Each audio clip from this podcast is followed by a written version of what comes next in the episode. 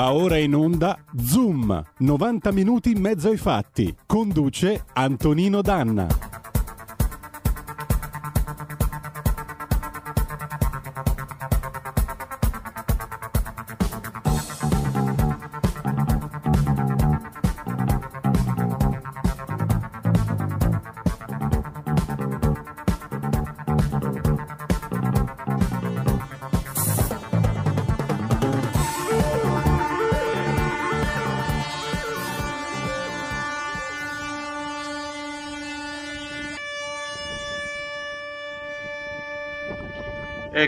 Quello che avete appena sentito è il dolore e la rabbia, ma anche l'orgoglio delle marinerie italiane che sabato 5 dicembre alle ore 12, come su richiesta dell'onorevole Lorenzo Viviani, che è un comandante di peschereccio, oltre ad essere un biologo marino, eccetera, eccetera, eccetera, hanno suonato le loro sirene per ricordare a questo paese, a ognuno di noi, alle sue istituzioni, che ci sono 18 marittimi nelle mani del generale Haftar in Libia. Amiche e amici miei e non dell'avventura, buongiorno. Questo suono è un suono che naturalmente abbiamo avuto eh, il piacere e il dovere, abbiamo sentito il dovere di mandare in onda proprio per ricordare a tutti voi che da oltre 90 giorni questi 18 marittimi non tornano a casa, non sappiamo molto di loro, salvo qualche telefonata, e ci sono delle famiglie a Mazzara del Vallo che aspettano ancora di vederli tornare, di veder tornare gente che era uscita in mare semplicemente per un pezzo di pane. Siete sulle magiche, magiche, magiche onde di RPL, questo è Zoom, 90 minuti in mezzo ai fatti, Antonino Danna al microfono, buon lunedì, insomma, Oggi è il 7 dicembre, tra l'altro vi annuncio che eh, non ci sarà domani la trasmissione perché domani è l'Immacolata, quindi eh, ci prendiamo un giorno di vacanza e detto questo è lunedì, lunedì si balla e che cosa balliamo? Eh, tra, balliamo una cosa che c'entra con l'argomento della puntata di oggi. Jamiroquai, Don't Give a Hate a Chance 2005. Vai Roberto.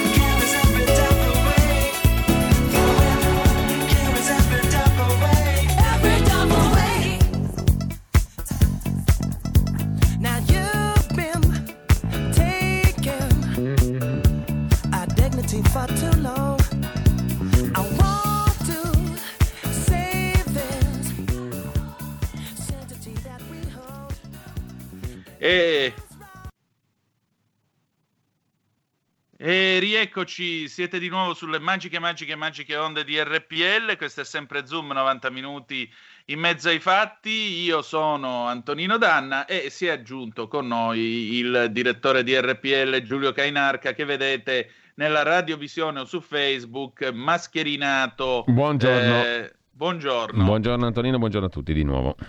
Senti, ma perché a trasmissione finita non andiamo a fare una rapina? Tanto la mascherina ce l'hai già. Beh, insomma, si può fare. Prelevi... Si può fare. Varchiamo eh, la soglia. un malloppone, ci ritiriamo, ma che cosa ce ne frega a noi? Non l'ho capito. No, io. preferirei Vai, fare una mediazione tipo quella del signor Benotti, ne parlavamo prima. Quella è interessante. Cioè, è un'idea. 12 milioni per mettere in contatto uno con un altro, non ho capito bene cosa ha fatto, però si è guadagnato il futuro, credo. Beh, non è male. Le telefonate costano. Non è male, non è male. Però non no, sono no. amico né di Prodi né di altri, quindi purtroppo ho la eh, sensazione ahimè. che non posso... No, io a Prodi ho fatto la supercazzola, l'ho già raccontato alla radio, per cui sono al di sopra di ogni sospetto, non c'è assolutamente problema. Allora, cominciamo subito la nostra trasmissione. Intanto, come sempre, informazione di servizio e spot di servizio. Capisco che ormai mi odiate come l'agenzia delle tasse, però vi assicuro che eh, in questo modo salverete vite umane. Allora, se avete avuto un tampone positivo da Covid e uno negativo che certifichi la vostra guarigione, se avete ovviamente i requisiti, quindi telefonate all'Avis e chiedete, potete donare il sangue. Il sangue intanto serve sempre perché serve in ospedale, specialmente in questo periodo, perché non è che la gente si ammala solo di Covid, ci sono anche tutti gli altri che continuano purtroppo a stare male. L'altra cosa, telefonate appunto all'Avis, chiedete di poter andare a donare il sangue e l'estrazione del plasma iperimmune con cui salverete delle vite umane. Se siete in quel di Mantova, chiamatelo 0376 201409 lunedì, venerdì dalle 9 alle 12. 0376 201409 lunedì, venerdì dalle 9 alle 12 Oppure mandate una mail iperplasma chiocciola sst Ancona Savona Savona Torino trattino Mantova.it. Voi avete, siete riusciti a salvare la vostra vita e salverete anche altre vite umane. Avete sentito anche il nostro Ettore Toniato che riprenderà il suo posto con Padova Calling eh, mercoledì alle 9, eh, mercoledì 9 mm. dicembre dopo le 11.40. Avete sentito la sua storia la scorsa settimana. Credo eh, che possa, eh, diciamo così, farvi capire l'importanza di questo piccolo gesto. Tanto sono solo 40 minuti del vostro tempo, fatelo e salverete delle vite umane.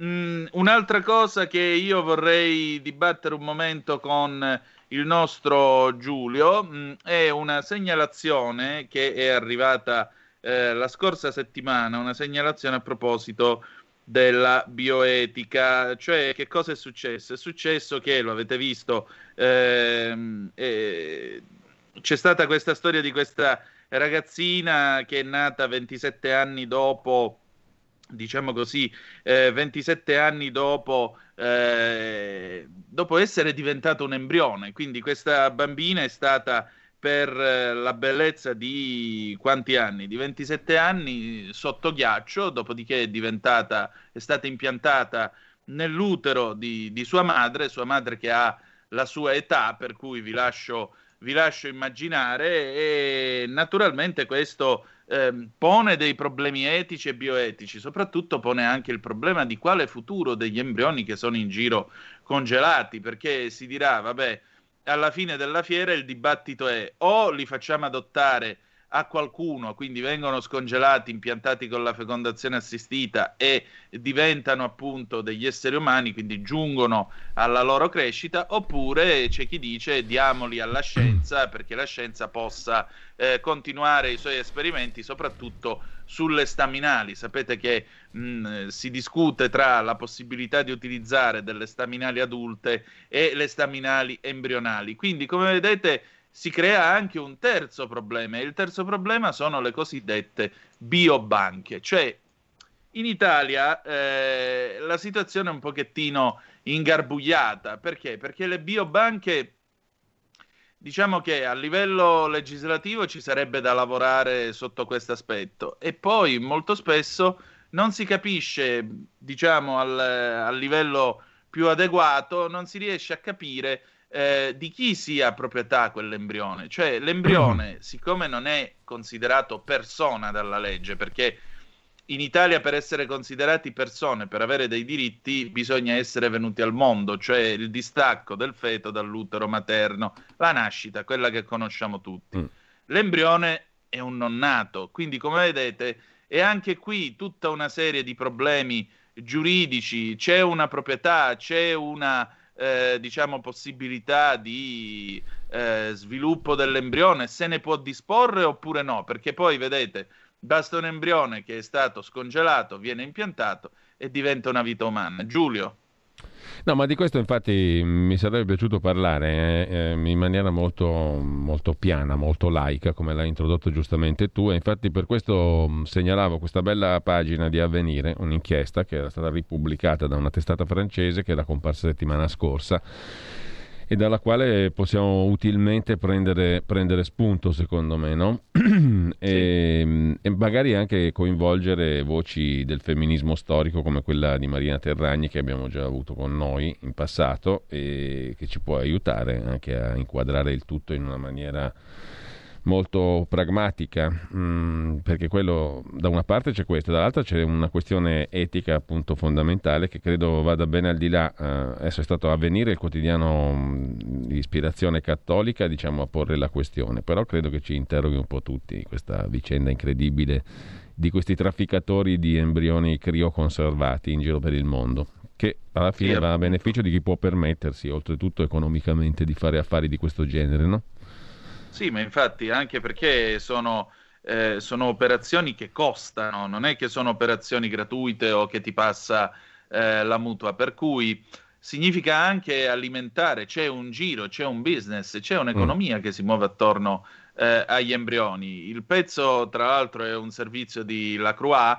Mm. Eh, e, e, appunto reportage shock tra India, Nepal, Ucraina e Gran Bretagna nel mercato dell'utero in affitto c'è anche il trasporto tra i continenti di esseri umani appena concepiti, scrive Avvenire del 29 novembre. Jake, lavoro per una società londinese che mi manda un po' ovunque nel mondo dal 2015 le coppie occidentali che avevano avviato la fecondazione assistita nel sud-est asiatico perché più economica sono interdette da quei paesi e devono trovare una madre surrogata altrove. Così mi spediscono a prendere le loro provette. No, no perché pro... questa cosa qua, Antonino, mi sembra in, in sì. linea con una certa tendenza a, a, mercatizzare tutto, sempre più marcata, sì. e allo stesso tempo, diciamo, a passare sopra alle questioni etiche fondamentali, che non sono questioni confessionali o religiose, sono proprio etiche esatto. di base, diciamo così, no? Perché c'è un po' un processo di cinesizzazione, mi sembra, eh, di tutta la nostra vita pubblica e privata, ma eh, diciamo limitiamoci a quella pubblica, questo è un affare pubblico, oltretutto per eccellenza, non è una questione solo privata. E quindi diciamo c'è un po' la tendenza a mercatizzare da una parte e a passare sopra al concetto di umanità dall'altra, fondamentalmente. Mi sembra un po' quello. Adesso ho detto un po' così per le generali, magari mm, un po', un po grossolana questa mia analisi, però credo che sia quello il, il punto di, di, di, questo periodo qua. E anche diciamo, questo periodo di, di, pandemia, di Covid, eh, un po' ci sta portando verso questa cinesizzazione dei rapporti politici, istituzionali e anche umani per, da un certo punto di vista. E questa cosa mi sembra molto preoccupante, al di là di tutto. Beh, ma sicuramente anche perché, ecco, un esempio di questa cinesizzazione, trovo, trovo la parola che hai usato splendida, ahimè, visto il contesto. Eh, questa cinesizzazione noi la vediamo già nel fatto che accettiamo sempre di più il controllo più invasivo possibile dello Stato sulle nostre mm. vite e sulle nostre realtà.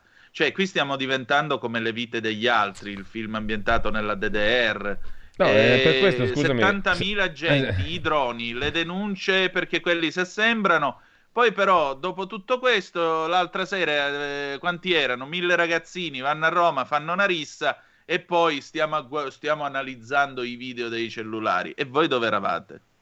No, poi c'è un presidente del Consiglio, lo dicevamo prima, che non a caso in questo clima di cinesizzazione si lascia sfuggire un'espressione come il TSO, da applicare sì. a tutti i cittadini italiani stavolta da Palazzo Chigi addirittura. In tema di vaccini, però insomma eh, il concetto che ha espresso questa, questa, questa sua diciamo, formula eh, di applicare il TSO a tutti i cittadini mi sembra che la, la dica lunga su qual è il retropensiero cinesizzante del periodo che stiamo sì, appunto, purtroppo vivendo. Ma eh, io mi chiedo dove siano i costituzionalisti, quelli sempre pronti a urlare in difesa della Costituzione più bella del mondo, eh, quando si fanno delle affermazioni che cozzano evidentemente con l'articolo 32 della nostra Costituzione, nella quale, tra l'altro, si afferma tra le tante bellissime cose che nessuno può essere sottoposto a un trattamento sanitario contro la sua volontà. Esatto, è un'altra forma di controllo è quella che vendono come il, la lotta all'evasione fiscale, il cashback, di cui sono piene sì. le agenzie di stampa di stamani. Le prime pagine delle agenzie dei giornali di oggi parlano di questo piano, no?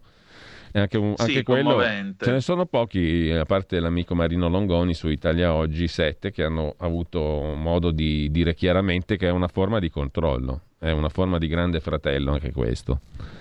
Ma sicuramente, anche perché poi Longoni è uno preciso come un laser quando va dritto al punto e devo dire la verità, ha ragione, cioè nel momento in cui tu ti registri stai dando tutti i tuoi dati e stai raccontando allo Stato che cosa fai con la tua carta di credito, che cosa fai con la tua carta eh, di debito, dove vai, dove ti trovi, perché poi alla fine se fai un prelievo so a quale bancomat sei stato, se entri in un negozio online e compri qualcosa so dove l'hai comprata ricavo eventualmente il tuo tenore di vita, eccetera, eccetera, eccetera, eccetera. E io mi chiedo, ma uno Stato così occhiuto è uno Stato che è ancora definibile come democratico? Perché eh. per carità non stiamo dicendo non pagate le tasse, le tasse vanno pagate, punto, non c'è da discutere, però vanno pagate il giusto. Vanno pagate il giusto, perché non è possibile che uno che fa l'imprenditore debba avere lo stato socio al 70%, perché se tu sei il mio socio al 70%, io voglio le strade pavimentate con l'oro a 24 carati per strada, e eh, abbiate pazienza. No che qua manco sanno dove andare a reperire le siringhe pluriuso che vuole Arcuri per il vaccino Pfizer, perché la siringa normale monouso usa e getta non è possibile utilizzarla, per dire. Comunque, eh, Giulio, io dopo questa chiacchierata iniziale passerei a introdurre il tema del sì. nostro faccia a faccia con l'ospite di oggi. Allora, noi oggi torniamo nel Nagorno-Karabakh, torni- o Artsakh che dir si voglia, torniamo a occuparcene perché eh, tra poco avremo con noi la professoressa Antonia Arslan, che ringrazio già da adesso e che abbiamo avuto veramente il piacere di avere tra noi eh, circa un mese fa. Allora, è uscito un libro che si intitola, eccolo qui, si intitola Killing Orders, i telegrammi di Talat Pasha e il genocidio armeno, a cura appunto della professoressa Arslan. Killing Orders, cioè l'ordine di uccidere. Lo ha scritto uno storico turco che si chiama Aksam Taner e, e, questo libro è stato scritto da uh, Taner, appunto. Ho scritto questo libro nella speranza di eliminare l'ultimo mattone nel muro del negazionismo. Perché? Perché vedete, la storia del Nagorno-Karabakh, che peraltro si è conclusa con una tregua eh, negoziata dalla Russia che ha portato buona parte di questo territorio in sé e per sé armeno all'interno dell'orbita dell'Azerbaigian, del confinante Azerbaigian eh, che è musulmano. Quindi da un lato ci sono gli armeni cattolici, di qua ci sono gli azeri eh, cattolici, scusate, cristiani, dall'altro lato ci sono gli azeri eh, musulmani e ci sono 100.000 sfollati che sono scappati verso l'Armenia. Questa è la situazione più o meno nel momento in cui vi stiamo parlando, c'è questa tregua eh, che si sta tenendo in piedi. E naturalmente eh, questo riecheggia nei secoli, riecheggia nella storia perché? Perché questa situazione, questo scontro che c'è stato tra eh, l'Azerbaigian sostenuto dalla Turchia e dall'altro lato l'Armenia sostenuta dalla Russia, eh, ha riproposto il tema del genocidio armeno. Il 1900, il XX secolo, è stato il secolo nel quale per la prima volta abbiamo assistito all'uso, intanto è nata la parola genocidio, che sarà poi coniata in quel di Norimberga nel 1946, ma soprattutto il primo genocidio è del 1915, quando eh, appunto Talat Pasha, Mehmet Talat Pasha, che insieme a eh, Ismail Enver e Ahmed Cemal, questo triunvirato gestiva l'impero ottomano nel corso della prima guerra mondiale. E il nostro autore, il nostro mh, mm, Ashkam Taner, ha scritto questo libro che si basa sui telegrammi che appunto eh, Talat Pasha inviava direttamente ai giovani turchi che erano il partito al momento al potere nella Turchia della prima guerra mondiale. Eh, lui inviava direttamente questi eh, telegrammi perché aveva il trasmettitore Morse e conosceva l'alfabeto Morse, per cui parlava direttamente con, con comunicazioni riservate a chi poi sul campo andava a prendere gli armeni e li portava nelle marce nel deserto, nelle marce senza ritorno, le fosse comuni, eccetera, eccetera, eccetera. Pensate, tutti questi telegrammi battuti col morse, se qualcuno di voi ha fatto l'operatore sicuramente si ricorderà il rumore che faceva la tastiera morse, questa roba qua è costata un milione e 500 mila morti. A distanza di 105 anni, la Turchia ancora oggi non riconosce il genocidio armeno, non riconosce quello che è stato compiuto e anzi molto spesso crea delle situazioni di attrito e di scontro diplomatico come quando Papa Francesco varie volte ha osato accennare eh, al genocidio armeno. Quindi immaginate un pochettino con che interlocutore noi abbiamo a che fare. E il fatto che uno studioso turco, uno storico turco eh, abbia scritto questo libro sulla base dei documenti inoppugnabili turchi, dimostrando finalmente questo maledetto genocidio, questo è un punto di svolta che peserà anche sulla situazione del Nagorno-Karabakh. Giulio.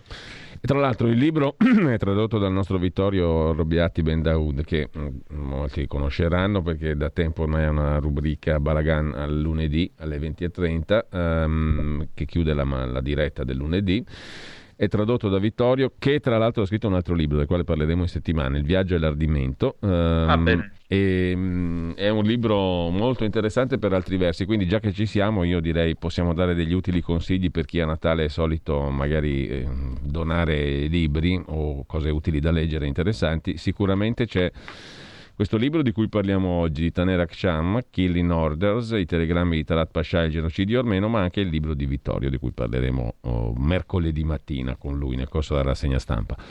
Eh, intanto Benissimo. però mh, credo che valga la pena di dire soprattutto che il libro è stato curato appunto da Antonia Arslan che dovremo sentire se non sbaglio tra poco, no Antonino? Dopo la pausa sì, che adesso, adesso dobbiamo andare in pausa, dopodiché torneremo per il faccia a faccia con la professoressa Arslan, quindi eh, state con noi un, un minutino ancora e poi entriamo nel vivo.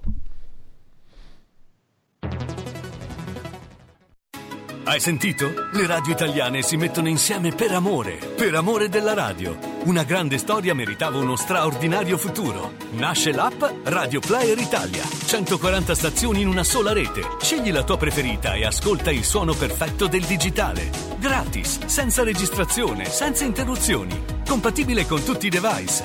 Naviga, esplora e scopri l'universo dell'audio. Ti sorprenderà. Scarica Radio Player Italia. Il futuro batte con la radio nel cuore. Anche RPL è disponibile su Radio Player Italia.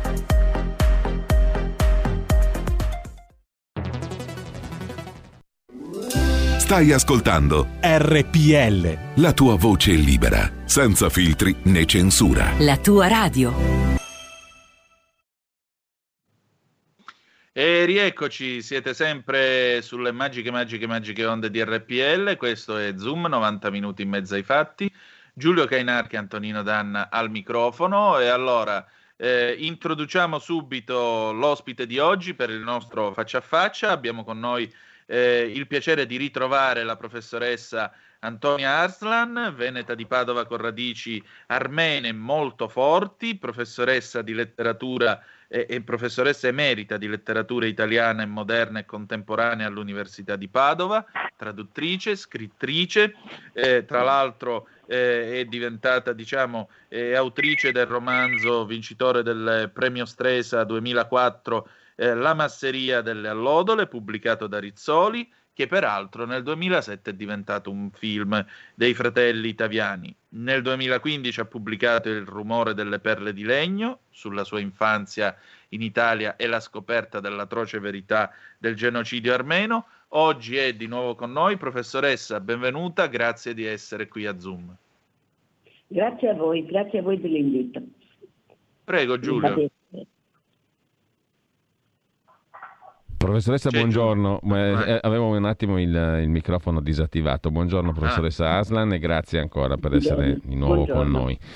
Eh, introduco questa, questo libro che credo sia molto importante leggere, l'ho caldamente consigliato anche a chi ci sta ascoltando, perché fa il punto eh, sull'attività di uno studioso molto coraggioso, no? Eh, Taner Aksham, eh, di cui Guerini e Associati aveva già pubblicato, se non sbaglio, un altro libro sul nazionalismo turco e genocidio armeno. No? ehm, sì, dove si poneva in questione il fatto se la Turchia fosse in pace con il proprio passato. Era chiaramente una domanda retorica, perché se la Turchia vuole trasformarsi, eh, sosteneva quel libro, da Stato burocratico e autoritario in una democrazia vera e propria come la conosciamo noi, come intendiamo noi la democrazia, deve accettare la storia e quindi adottare una prospettiva critica, dice Akçam, nei confronti dei problemi reali che circondano l'identità nazionale turca e in primo luogo il genocidio degli armeni. Non si può evitare di fare i conti, se si vuole essere una democrazia, con quella con quel fatto tragico che ehm, è stato all'origine del, Novecento genocidario, diciamo così. Ecco, um, ci può tratteggiare, professoressa, la figura di Taner Akçam e perché eh, diciamo, è così importante, oltre al fatto che appunto è uno dei pochi studiosi turchi che ha avuto il coraggio di affrontare questo nodo con chiarezza, senza nascondersi dietro un dito, verrebbe da dire. Sì, sì, ben volentieri, grazie, perché Taner oltre ad essere una splendida persona è anche un caro amico, eh, nel senso che lo conobbi personalmente anni fa all'Università di St. Paul ehm, in Minnesota. E fin da allora apprezzai moltissimo questo suo cre- diciamo, personalità coraggiosa. Taner è, è nato in, in Turchia, è, era, era, è sociologo di origini e a un certo punto della sua vita eh, si, era, si era, aveva protestato appunto contro, contro eh, le, le, derive autoritarie del, del, suo, del governo turco, parlo di più di 30 anni fa naturalmente, è finito in prigione. È uscito di prigione per che è scappato.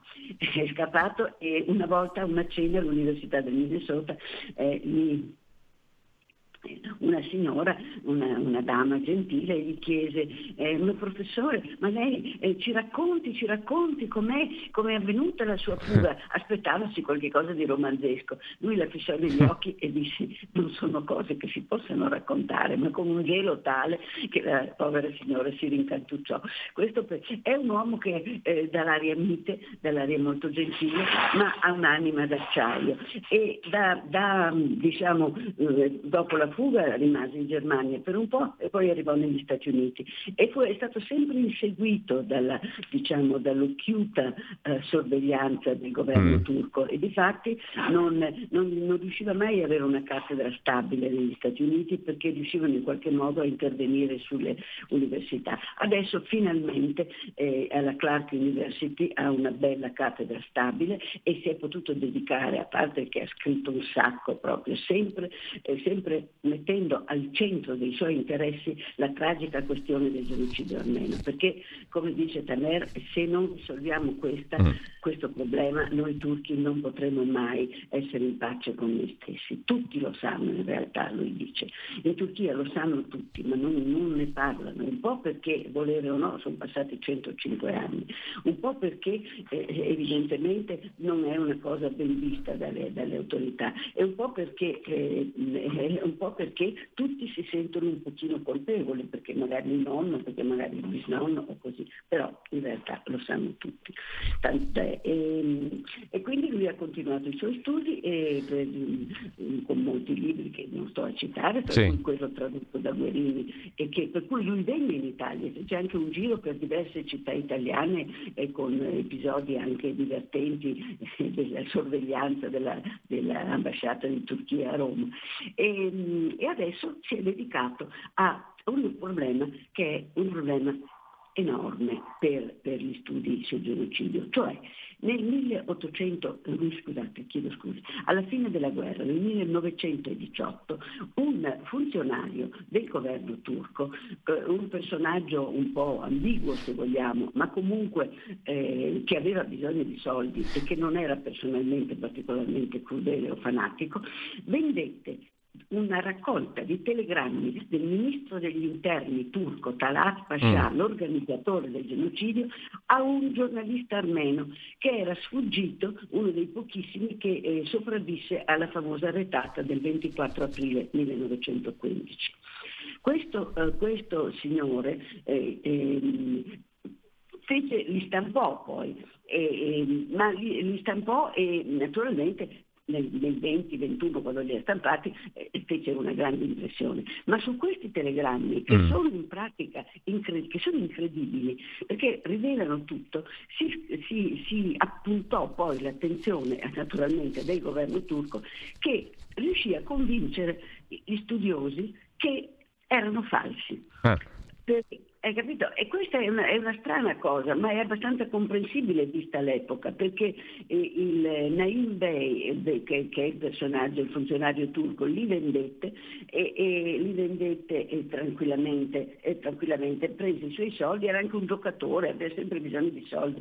Eh, e, eh, Andoniani, il giornalista che, che li comprò, li pubblicò, ma li pubblicò un po' da giornalista, senza tanti apparati di nota, in modo che fu abbastanza facile per il governo turco mm, produrre una serie di libri con cui si asseriva che erano falsi. Taner Aksham ha ripreso tutta in mano la mm. questione, conosce l'ottomano antico e ha trovato una cosa, una, roba, una cosa incredibile, ha trovato il deposito, di, la raccolta di documenti di un, di un sacerdote armeno cattolico che, fa, che li aveva raccolti negli anni 20 compresi alcuni di questi, di questi, telegrammi e molti altri documenti, per farne una tesi di dottorato. Poi questo signore non la fece mai. Le carte andarono in, eredità a un nipote. Taner Aksham è riuscito a trovare le carte, a trovare il nipote. Il nipote ha dato le carte all'università, adesso sono tutte online. E lui è riuscito a dimostrare che i telegrammi sono senza alcun dubbio autentici.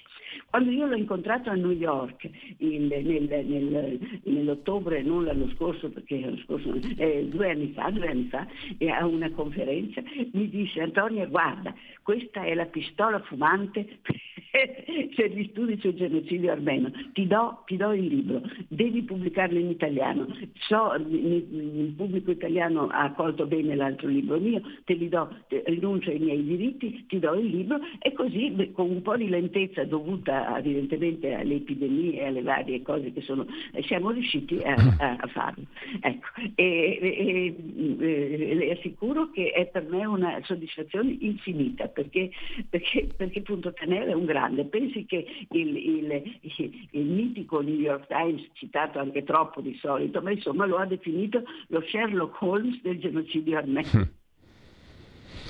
Beh, insomma, prego Antonino, prego.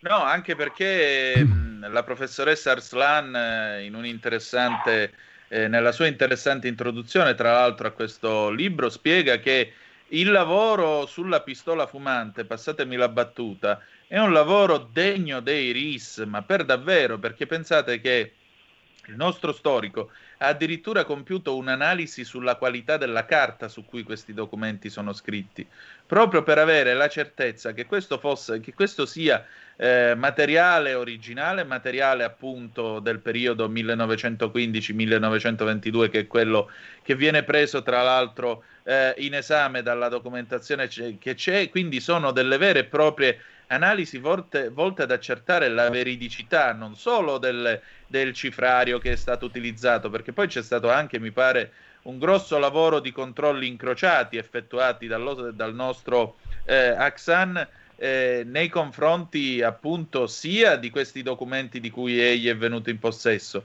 che dell'archivio dei documenti ufficiali ottomani, o mi sbaglio?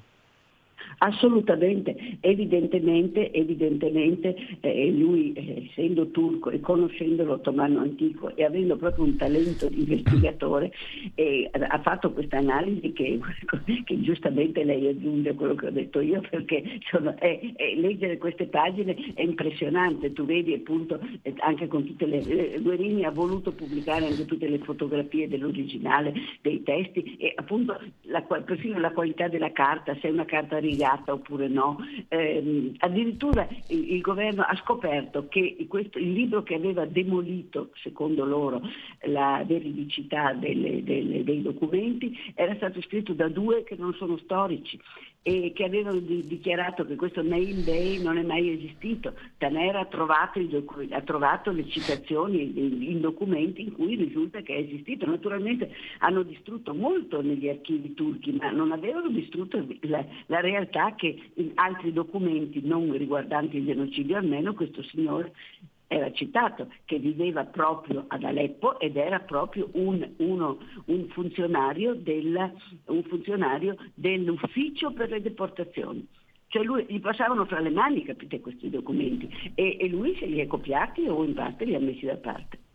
Professoressa... Poi ho trovato anche che questo, questo uh, Andonian, il giornalista armeno, aveva, eh, aveva scritto un commento aveva, pubblicato con dei suoi commenti, parte di questi commenti non si sapeva dove fossero e Caner è riuscito attraverso lettere, eh, attraverso documentazione che, privata che ha scoperto, di qua e di là, anche a integrare il testo di Andonian che era incompleto.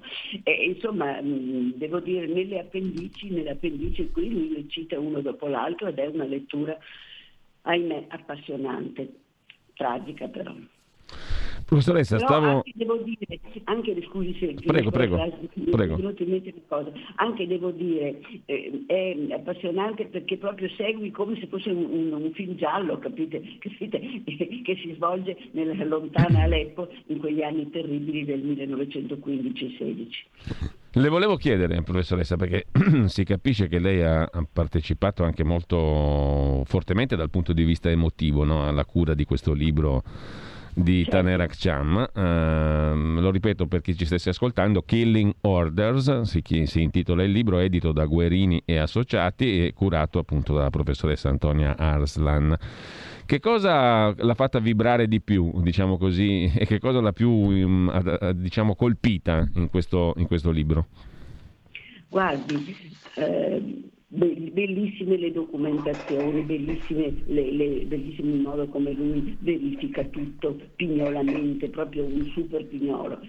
Questo è molto interessante, è molto bello, però la lettura dei telegrammi stessi, eh, vi assicuro, alcuni di questi telegrammi sono, sono veramente, tu vedi che eh, intanto gli armeni vengono citati come quelle persone, quelle mm. date persone, no? e, ed è proprio lui, eh, ci sono telegrammi in cui, in cui semplicemente si dice eh, dovete, dovete, andare avanti e cioè, sarete uomini d'onore se, li avete, se, li, se, lo, se il, il nostro progetto arriverà in fondo e in sostanza li avrete eliminati tutti. Terribile. Politicamente è un documento straordinario. Sì, questo, questo, è proprio vero, politicamente è un documento straordinario. E anche perché, vede, quello che è interessante è che ci sono, ehm, si dimostra, proprio si vede, si, possiamo dire, si deduce dai documenti, che la popolazione turca non era affatto così d'accordo con lo sterminio.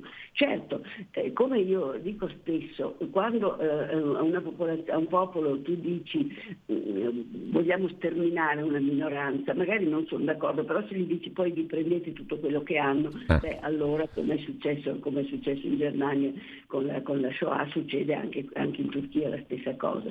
Magari eh, della povera gente gli dici quello lì, non, non guardare, noi lo uccidiamo, te ti prendi la casa, questo è purtroppo vero. Però però succedeva anche che molti turchi, popolari, gente normale, eh, turchi qualsiasi, non erano affatto d'accordo con, nel vedere queste carovane avviate alla morte, in cui si raccomanda che non abbiano cibo, che anche i bambini siano avviati là, che, che non si deve fare eccezione per nessuno.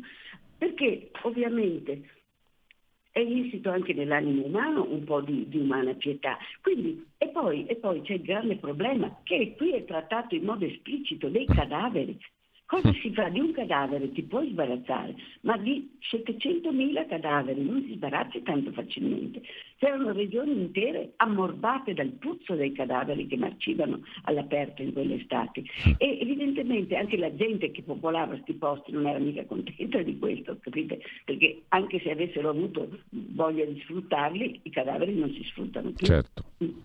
Ecco, quindi è, è, è, tutto, è, tutto, così esplicito, perché quindi tu leggi un telegramma dopo l'altro con le osservazioni anche di Andoniani, il quale poi in altre lettere che, che Tanera ha ritrovato parla, parla di parla di come è riuscito ad avere, eh, di come lui stesso racconta degli amici, eh, come era in questo, questo Nain Bay, che era appunto un po' un, un beveva volentieri e andava volentieri a donne, ma eh, e giocava e quindi si trovava spesso al corto di soldi ed è per quello che li aveva probabilmente originariamente messi via. Ma poi fa capire anche che quando si è trovato responsabile di deportazioni, Nain Bay ha cercato di non farle e ce n'erano davvero tanti di funzionari anche turchi che cercavano di non eseguire gli ordini in modo totale, capi, capite? Cioè in qualche modo di lasciare che questa povera gente si approvvigionasse un po', se avevano ancora un po' di soldi, che insomma andassero, fossero deportati ma non uccisi. E, e, vengono da Costantinopoli, dalla capitale, vengono degli, degli, degli, controllori per vedere che invece gli ordini siano eseguiti e alcuni funzionari sono destituiti per questo quindi non erano tutti d'accordo, era proprio una, una, una ben organizzata volontà di sterminio che veniva dall'alto. Questo è un libro definitivo, si può dire, professoressa Arslan, no? Da questo punto di vista.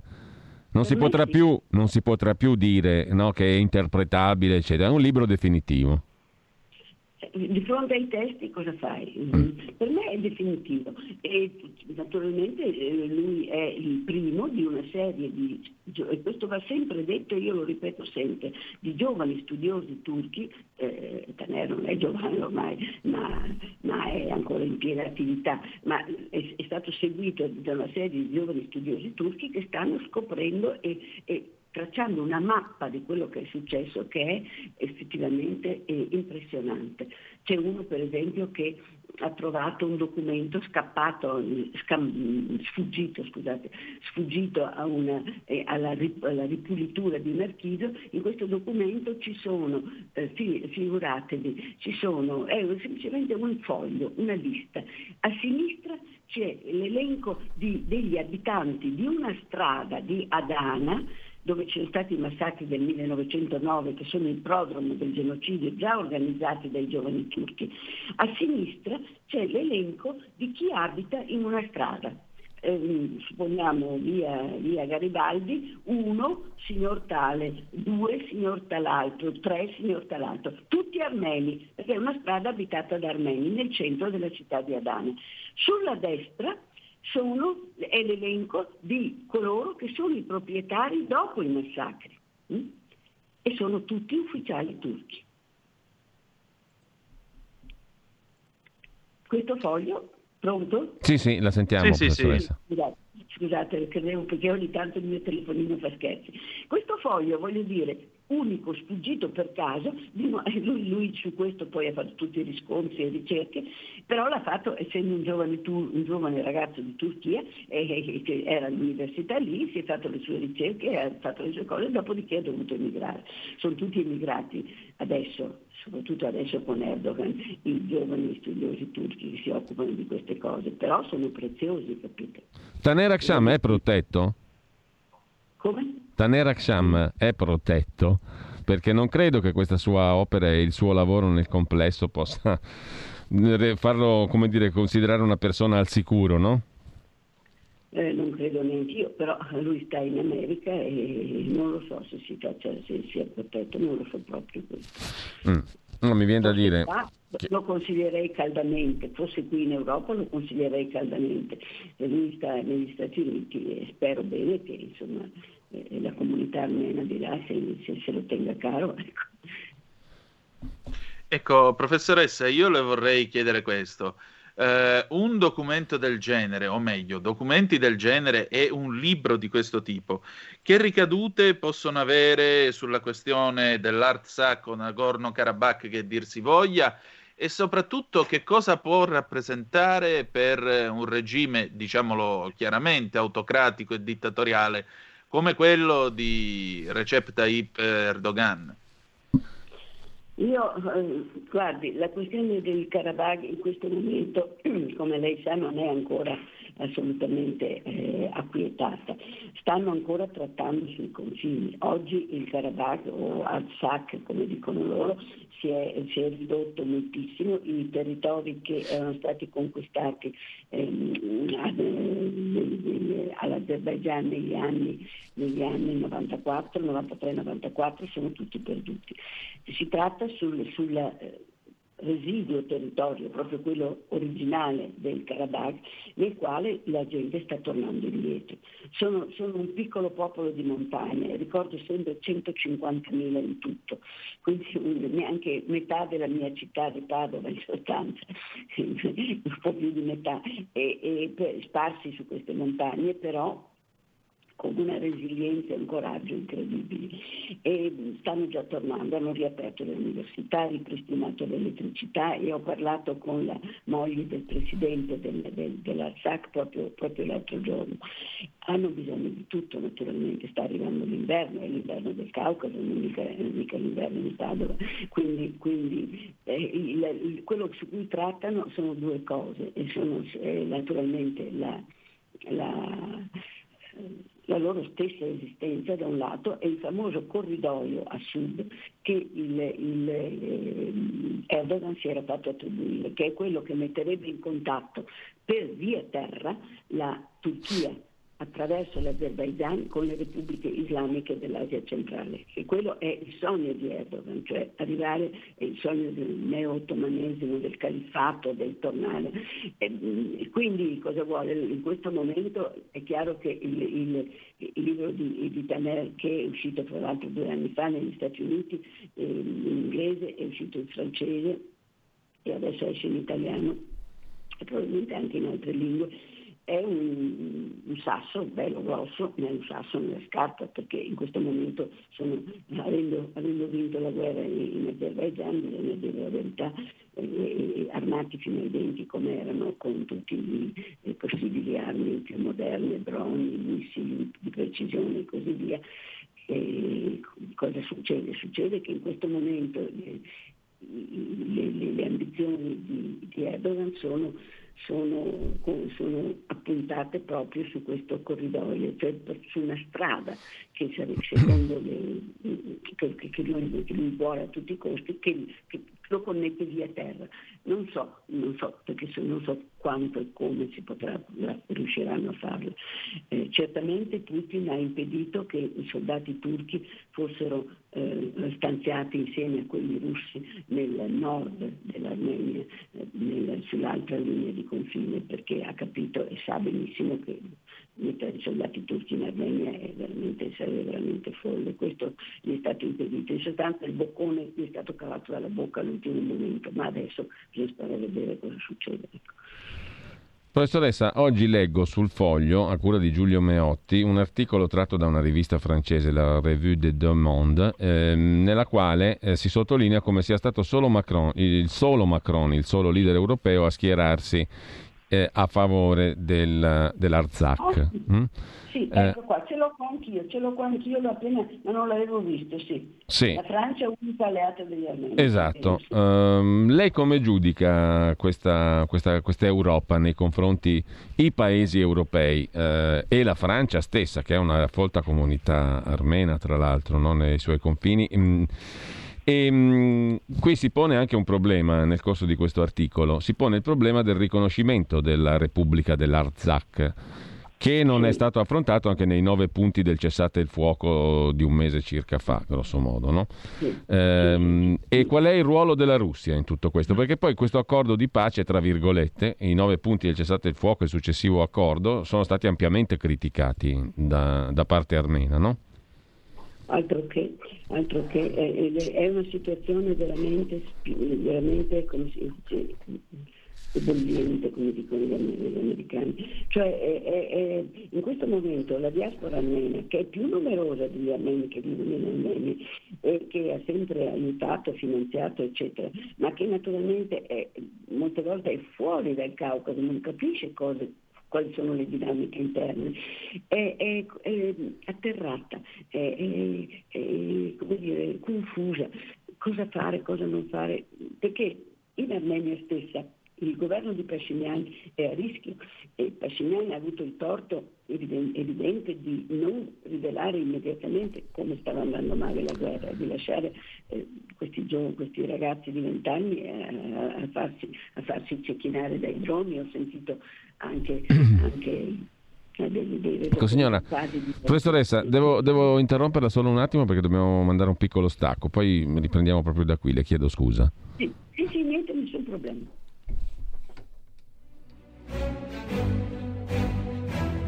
In molti ci invidiano e ci odiano perché siamo ancora liberi. Segnati il nuovo IBAN per i tuoi bonifici. IT 89 R 08453 01602 000 000 101971 presso la Banca di Credito Cooperativo di Milano SC. Diventa nostro editore. IT 89 R 08453 01602 000 000 10 19 71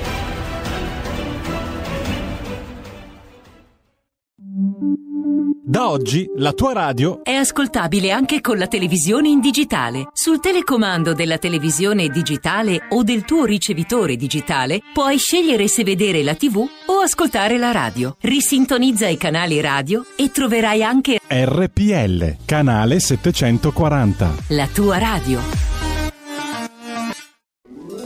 Stai ascoltando RPL. La tua voce libera, senza filtri né censura. La tua radio.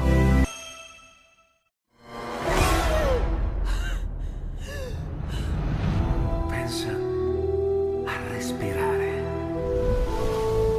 Ora abbandonati. Che cosa vedi? Luce. Oscurità. L'equilibrio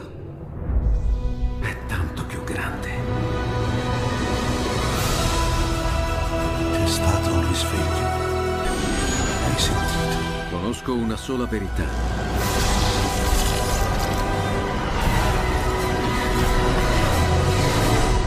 Movie Time ti fa entrare nel vivo del cinema, ti fa sentire come se fossi tu il protagonista del grande schermo.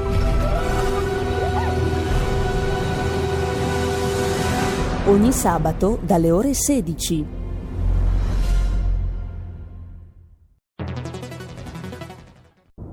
Bella quest'auto nuova! Chi ha parlato? No, scherzo, lo so chi ha parlato. Sono mesi che cerco di conoscerti e adesso so tutto di te. Sei la Digital Radio, quella del suono perfetto. E finalmente sei insieme a me, in auto, in casa, ovunque. Wow!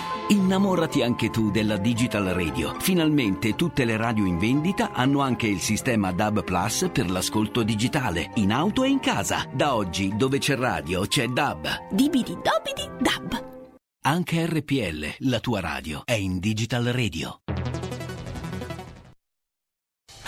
Porta con te ovunque RPL la tua radio. Scarica l'applicazione per smartphone o tablet dal tuo store o dal sito radiorpl.it.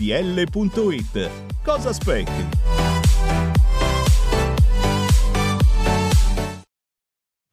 Siamo di nuovo in onda, con noi la professoressa Antonia Arslan. Stiamo parlando di un libro, Killing Orders, i telegrammi di Talat Pasha e il genocidio armeno, eh, autore Taner Aksham, eh, pubblicato in italiano per Guerini e Associati. Professoressa, lei stava prima tratteggiando il quadro attuale, politicamente parlando, dopo l'accordo cosiddetto di pace di circa un mese fa sul Nagorno-Karabakh, o meglio Arzak, come lo chiamano gli armeni. E allora io mi rifaccio a quell'articolo del foglio, appunto. Mm, lei diceva poco fa che anche il premier armeno è stato duramente criticato per questo accordo, no? E mm, sì. nell'articolo che dicevamo prima, tradotto per, a cura di Giulio Meotti oggi per il foglio, c'è un politologo armeno, Saro Saroyan, il quale fa notare che a differenza diciamo, del passato, oggi Erdogan fa molta paura anche ai russi perché è imprevedibile e capace di tutto e nell'ultima campagna militare, quella che si è conclusa con questo criticato accordo, ehm, si è sentito echeggiare il grido di Allah Akbar. Hm?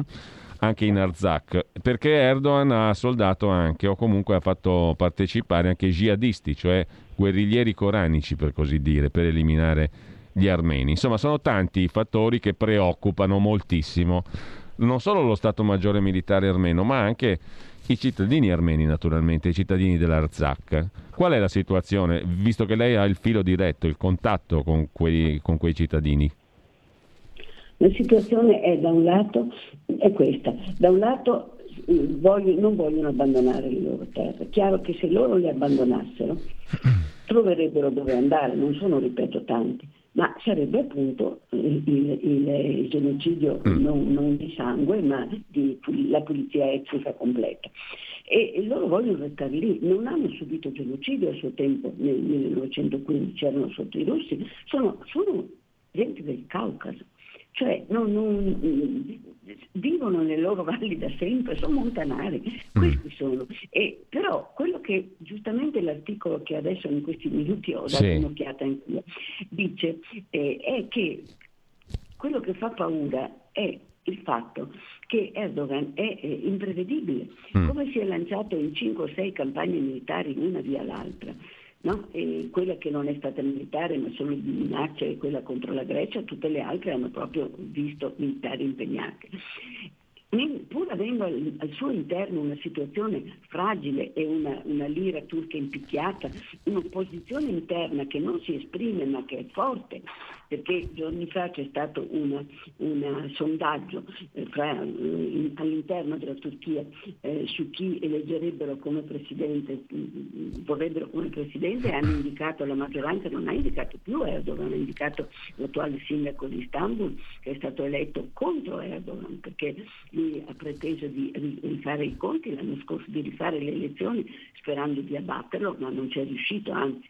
Quindi, quindi eh, eh, l'imprevedibilità è proprio questa, non, non, si accontenta, quindi è chiaro che potrebbe, potrebbe, potrebbe potrebbe fare la guerra di nuovo se gli salta in certo, eh... I jihadisti erano più di 4.000, sono stati trasportati e fotografati, sono stati trasportati e, e, e, lanciati, e lanciati, sul fronte. Lui ormai, questa gente che, era, che erano gli ex guerriglieri dell'ISIS, de, de, de, imbevuti di retorica, di retorica appunto islamista, eh, Erdogan li impiega di qua e di là, li sposta, li ha, li ecco, ha mandati in Libia. Professoressa, c'è una tenente dell'esercito armeno, citata nell'articolo, Mary Avakian, no? che a un certo punto fa questa osservazione ricordando il mm, combattimento del 1993 negli stessi territori. Dice, a differenza di quell'epoca, cioè a quell'epoca i soldati non attaccavano al grido di Allah Akbar, cioè non c'era appunto questo coinvolgimento dei jihadisti come è successo adesso con Erdogan. Eh no, eh no, era proprio l'esercito azero contro l'esercito eh, armeno che ha vinto perché in quel momento era molto più motivato. Quanto pesa questa novità, professoressa, secondo lei, del coinvolgimento jihadista attuale da parte di Erdogan?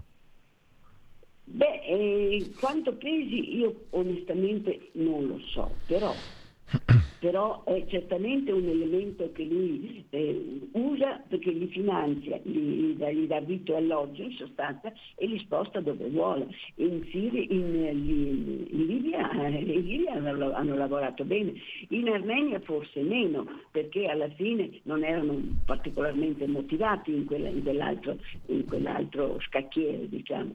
però eh, come niente ne può portare degli altri. Il, il, punto, il punto chiave chiave è il comportamento del... Sono due cose. Uno è il comportamento della Russia, perché, perché gli armeni dovunque si domandano perché la Russia tradizionale, storica, protettrice degli armeni, cioè, eh, non, non, è intervenuta prima, perché Putin non è intervenuto un po' prima.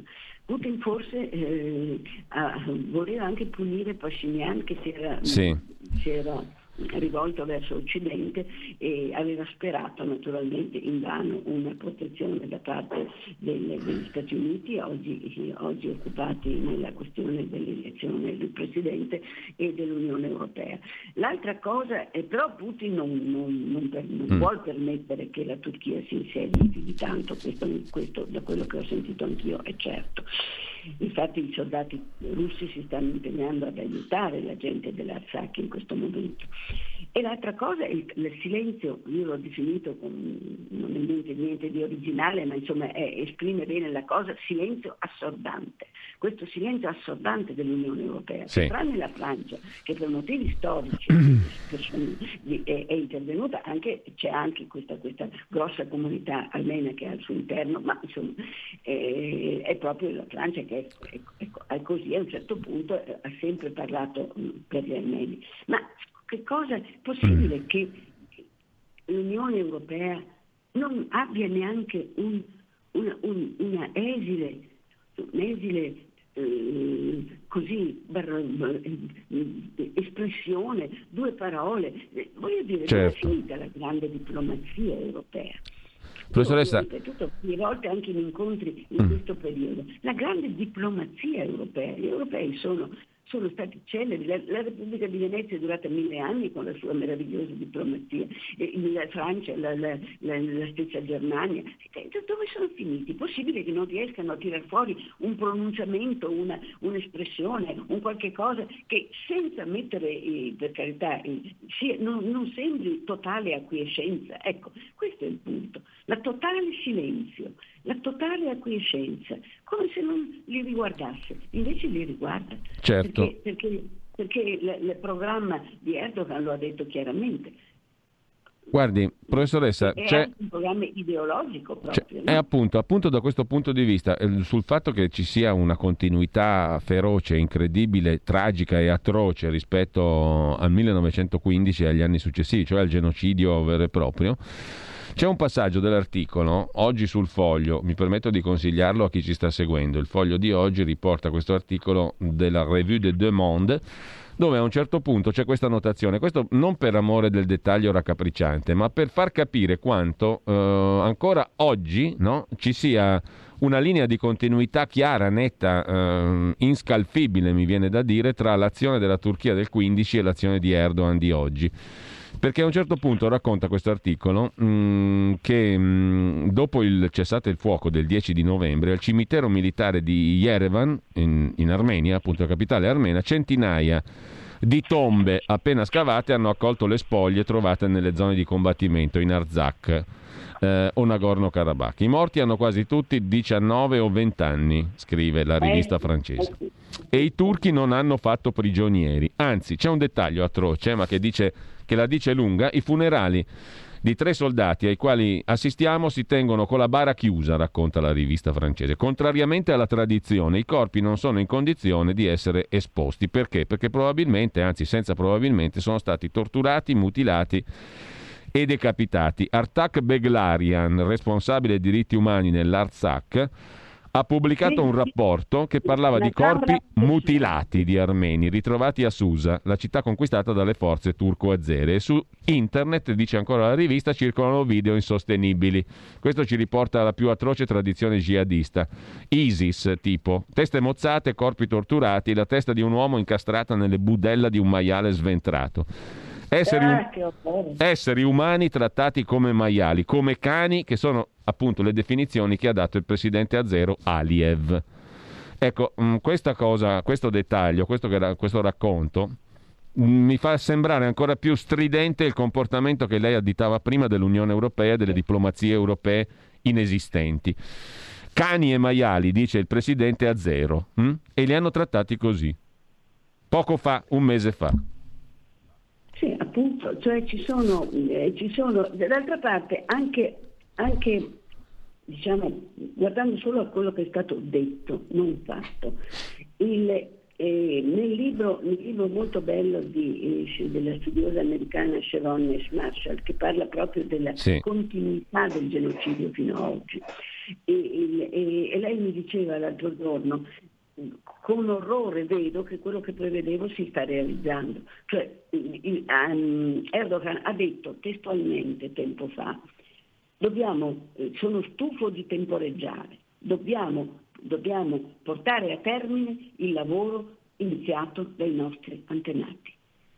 Mi pare che più chiaro di così.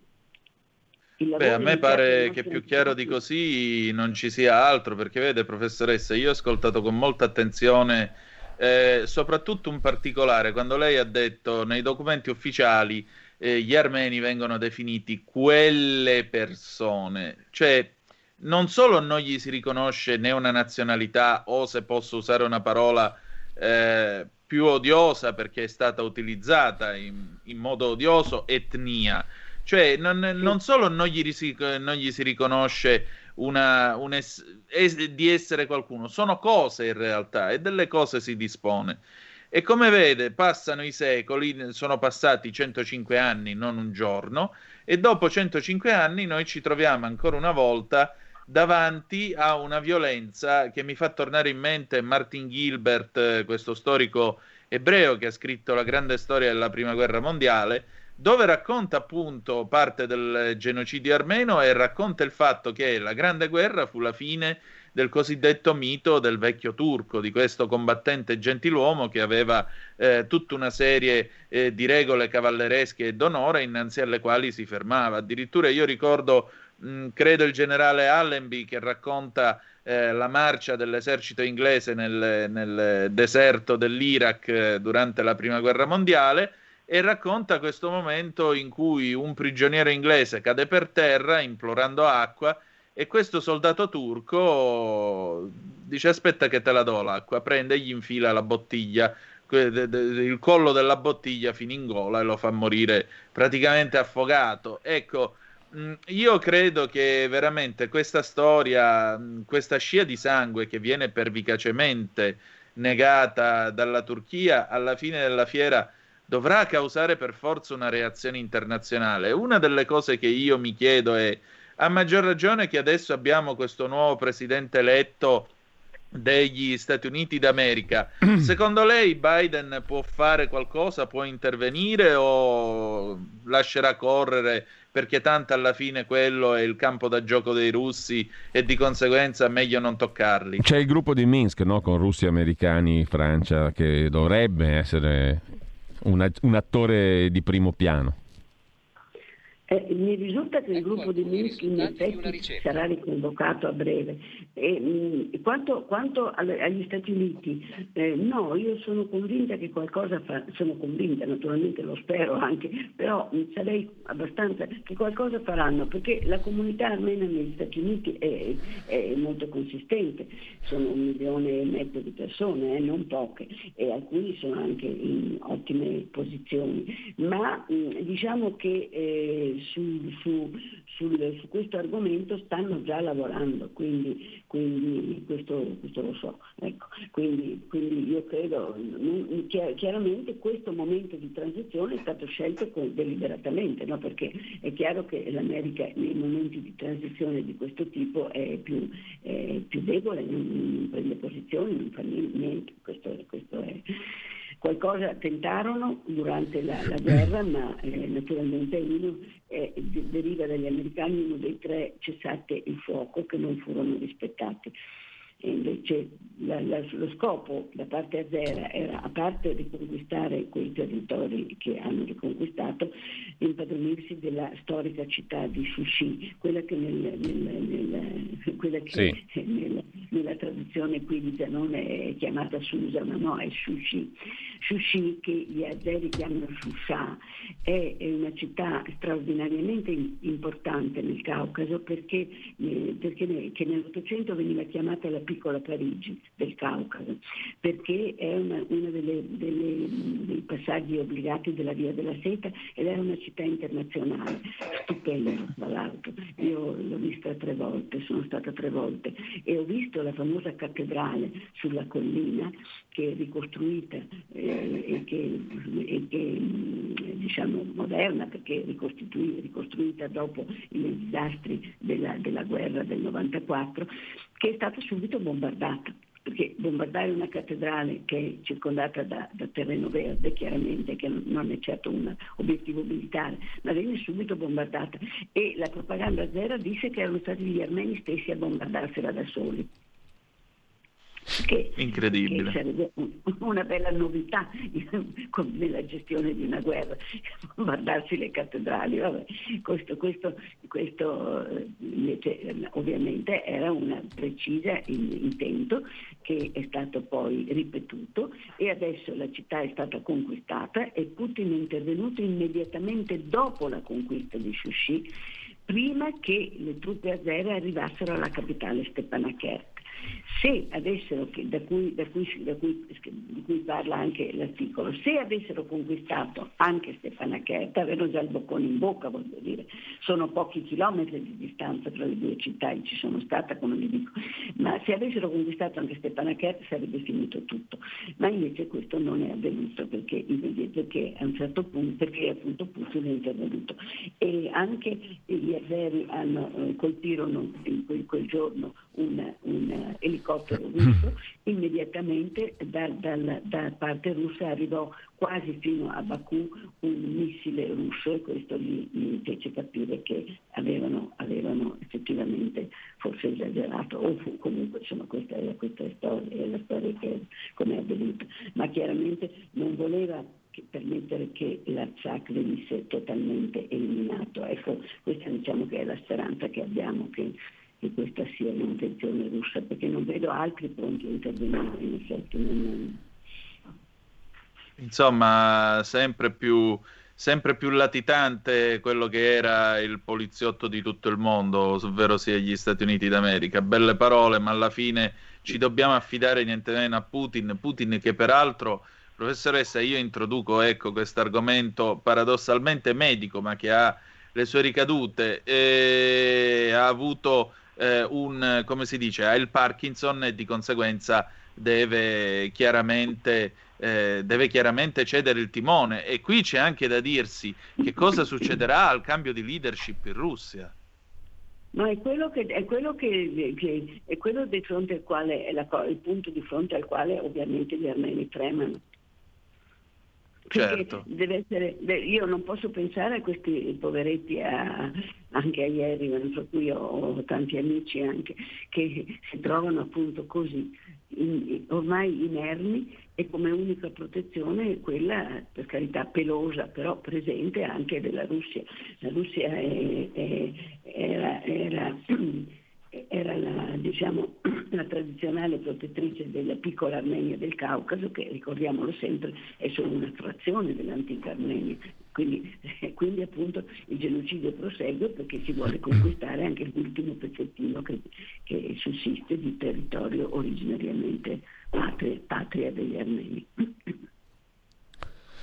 Professoressa, grazie. Mm, eh, chiudiamo ricordando il libro che lei ha curato per Guerini Associati Editore, eh, Killing Orders, lo ricordo a chi ci ha seguito, eh, i telegrammi di Talat Pasha e il genocidio armeno. Killing Orders di Taner Akcham, eh, lo trovate online, lo trovate nelle librerie. Guerini Associati l'editore a cura di Antonia Arslan che ringrazio davvero di cuore per essere stata ancora una volta con noi. Grazie mille, davvero. Io vi Grazie professoressa. di aver potuto eh, fare questa bella chiacchierata. Grazie davvero a voi e a tutti Grazie. i vostri ascoltatori. Grazie. Antonino. Allora, eh, noi abbiamo ancora due minuti. In questi due minuti vogliamo dare voce al eh, sindacato Nursing Up, eh, che è stato più volte con il suo eh, ah, presidente. Scusami, faccio una battuta prima. C'è un, qualcuno che sì. mi sta criticando perché ho la mascherina, ho la mascherina sul volto, sul viso eh, non per dire, ma insomma c'è un commento, ho visto adesso sulla nostra pagina Facebook, di una persona che dice che vota Lega da 30 anni, non ho capito il nesso col fatto che gli faccio schifo, dice fai, fai schifo ai sassi, togliti quella cazzo di museruola deficiente, mm, dice il gentile ascoltatore o ascoltatrice, non so chi sia. E, mm, vorrei ricordare che oltre che per protezione individuale lo faccio anche perché qui siamo in un ambiente di lavoro all'interno del quale ci sono altre persone che eh, al di là delle leggi e dei DPCM vanno protette. Hm?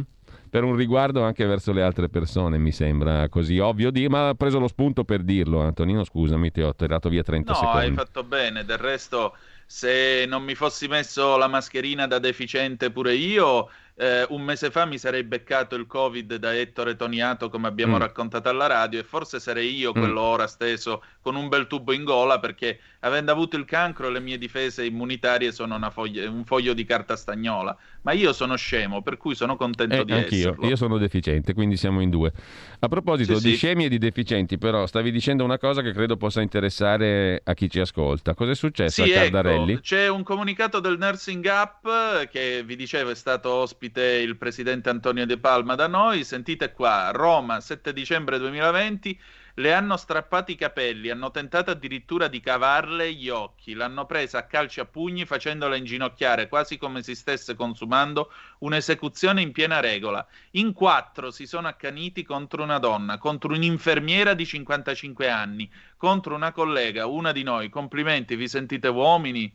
Eh, quanto è accaduto come se fosse un far west nel Cardarelli di Napoli rappresenta uno dei peggiori episodi di violenza che si sono consumati negli ultimi anni a danno del personale sanitario. Come sindacato siamo indignati e non solo chiediamo l'apertura di un'indagine interna in una struttura sempre più organizzativamente sull'orlo del baratro, ma pretendiamo la presenza dell'esercito all'ingresso del pronto soccorso di questo e di altri ospedali italiani dove le situazioni sono così esasperate. Così Antonio De Palma, presidente nazionale Nursing Up, sindacato infermieri italiani, commenta quanto accaduto il 5 dicembre scorso in quella che oggi è forse tra le strutture con il maggior numero di infermieri contagiati in Italia, ovvero sia il Cardarelli di Napoli, quasi 200 solo dall'inizio della seconda ondata della pandemia. Conclude tra l'altro De Palma con un pensiero per il presidente eh, De Luca che pavoneggia l'eccellenza degli interventi promossi nelle aree Covid dal suo governo. Trascorra una giornata di 24 ore al Cardarelli, indossi il camice di infermiere e si renda conto di quanto sta accadendo. Siamo stanchi delle parole di una politica che coi voli pindarici della sua retorica ci lascia sul patibolo in attesa dell'esecuzione, conclude indignato De Palma. Prego Giulio. Ma non c'è niente da dire, mm, hai, hai, raccontato il fatto e credo che non, non, meriti neanche un commento, però purtroppo mi pare che sia una situazione diffusa e non solo al Cardarelli di Napoli. Sì, purtroppo. appunto, non solo lì e naturalmente la nostra indignazione raggiunge delle vette veterotestamentarie perché eh, già una rissa 4 contro 1 è una cosa schifosa, ma addirittura fare inginocchiare una donna o aggredire una donna, questa è una cosa che a me personalmente suscita una rabbia sorda e un forte desiderio di violenza verso chi perpetra queste cose. Perfetto, però condivido. siamo in un paese civile, quindi mi auguro che la magistratura possa intervenire e schiaffare questa gente a mangiare un po' di sole a scacchi in galera, che gli fa bene. Condivido. Antonino, Va bene, allora. Ci salutiamo dimmi. qui. Allora. Sì, noi abbiamo terminato la trasmissione di oggi, vi lasciamo eh, all'adorabile Moira Romano tra poco con il suo talk. Noi non abbiamo più tempo, quindi la canzone d'amore la diamo domani. Che dire di più? Eh, grazie di essere stati con noi, grazie di aver ascoltato questa puntata e the best is yet to come. Il meglio deve ancora venire. Vi hanno parlato Giulio Cainarchi e Antonino Danna. Buongiorno.